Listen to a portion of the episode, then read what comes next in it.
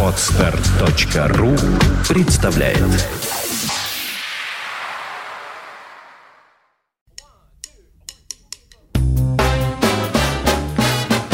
Слушать здесь. Здравствуйте, я Кирилл Машков. Я рассказываю о музыке, которую слушаю сам – 16 мая 2013 года исполнилось 100 лет со дня рождения одного из величайших бенд-лидеров в истории джаза. Его звали Вудро Херман, но все знают его под уменьшительным именем Вуди Херман. 74 года его бурной жизни были наполнены джазом, в истории которого он сыграл весьма заметную роль. Он превосходно играл на кларнете, альт-саксофоне и сопрано-саксофоне. Весьма убедительно пел. Некоторые даже говорили, что он был единственным белым певцом, который умел петь настоящий блюз. Но главная его роль была связана прежде всего с руководством большими оркестрами, биг-бендами, которых за свою жизнь Вуди Херман возглавлял целых пять.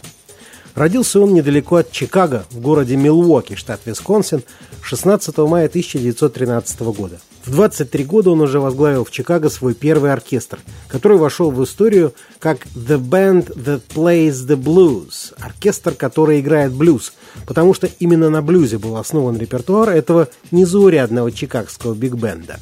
С 1936 года пластинки Хермана выходили на лейбле «Дека», и в 1939-м он записал для этой фирмы пластинку, которой суждено было стать его крупнейшим хитом, так сказать, товарным знаком – Моторный свинговый танцевальный номер назывался «На танцах у дровосеков» «At the Woodchopper's Ball». Его написал сам Херман в соавторстве с аранжировщиком и пианистом своего оркестра Джо Бишопом. Этот немудрящий блюз не сразу стал хорошо продаваться, но лейбл Декка настойчиво печатал все новые и новые тиражи пластинки, и к середине 40-х годов она была продана в небывалом количестве в 5 миллионов экземпляров – в 2002 году эта запись Woodchopper's Ball получила премию Грэмми в категории «Зал славы».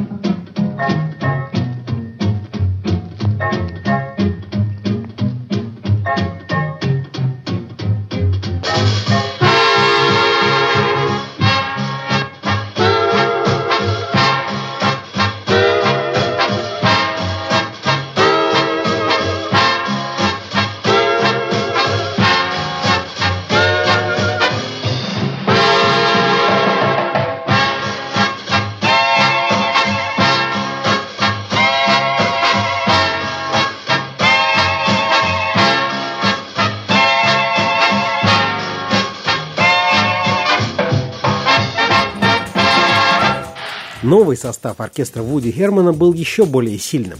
Херман назвал его «The Herd» – «Стая». Впоследствии этот оркестр получил наименование «The First Herd» – «Первая стая», потому что были и другие – Стая Вуди Германа играла самые продвинутые, самые современные аранжировки и пользовалась значительной популярностью, но ее подкосил знаменитый запрет на грамзапись 1942-1944 годов, устроенный Американской Федерацией музыкантов. К тому моменту, как запрет был снят, вкусы публики успели сильно поменяться. Главными героями музыкальной индустрии стали не свинговые оркестры, как раньше, а поп-певцы, на которых запрет не распространялся. К декабрю 1946 года эра биг-бендов, казалось, завершилась навсегда. В течение одного только этого месяца от безденежья и отсутствия перспектив распались семь ведущих американских джазовых оркестров. И среди них был и Вуди Херманс Херд. Вуди Херман уехал в Голливуд, где на остатки гонораров за свой мегахит купил дом и занялся семьей. Однако долго усидеть без дела Вуди не мог. Он очень внимательно слушал записи нового поколения джазовых музыкантов и тщательно изучал новый джазовый стиль – бибоп, с его сложными импровизационными моделями и изощренной виртуозностью. Ему это нравилось. В конце 1947 года был создан новый оркестр, который был назван «The Second Herd» – «Вторая стая». В историю биг-бендов он вошел как оркестр четырех братьев – The Four Brothers Band – потому что в нем была мощнейшая саксофонная секция, которая играла свой коронный номер – сложнейший хорус саксофонов в пьесе «Four Brothers». А в 1950 году был создан еще один новый оркестр, который стал именоваться Third Head – третья стая. В нем работали сильные музыканты и самые передовые аранжировщики того времени, научившиеся вводить в традиционную джазовую оркестровую ткань новейшие идеи ведущих джазовых импровизаторов и стилей. Этот оркестр не только успешно записывался для фирмы Capital, но и совершил пользовавшийся огромным успехом турне по Европе. В конце 50-х Вуди Херман собрал пятый состав оркестра. Теперь он был в нем единственным ветераном, а все остальные музыканты были набраны им из числа блестящих молодых дебютантов. Этот принцип формирования так называемой «молодой громогласной стаи» «The Young Thundering Herd» сохранялся на протяжении двух с половиной десятилетий. Еще в середине 80-х в последних составах его стаи играли лучшие молодые американские музыканты. Незадолго до смерти Херман передал руководство своим оркестром саксофонисту Фрэнку Тибери, который и сейчас, четверть века спустя, в возрасте 85 лет, продолжает возглавлять теперь уже мемориальный оркестр, который теперь называется просто Вуди Херман Оркестра и бережно играет тщательно сохраненные аранжировки всех пяти оркестров своего основателя. А мы завершим посвящение столетию Вуди Хермана записью его третьей стаи, сделанной в начале июня 1955 года в Нью-Йорке. Среди ключевых членов оркестра здесь тенорист Ричи Камьюка, баритонист Джек Нимец и один из немногих ярких импровизаторов на бас-трубе в истории джаза Сай Тауф. Обратите внимание на его мощное соло, начинающееся примерно на отметке 2.30, а также аранжировщик и пианист Нэт Пирс – и, конечно, сам Вуди Херман, который солирует в этой записи и на альт-саксофоне, и на кларнете. Слушаем их версию одного из гимнов, рождавшегося в то время в стиле хард-боп, пьесы Хораса Силвера «Opus de Funk».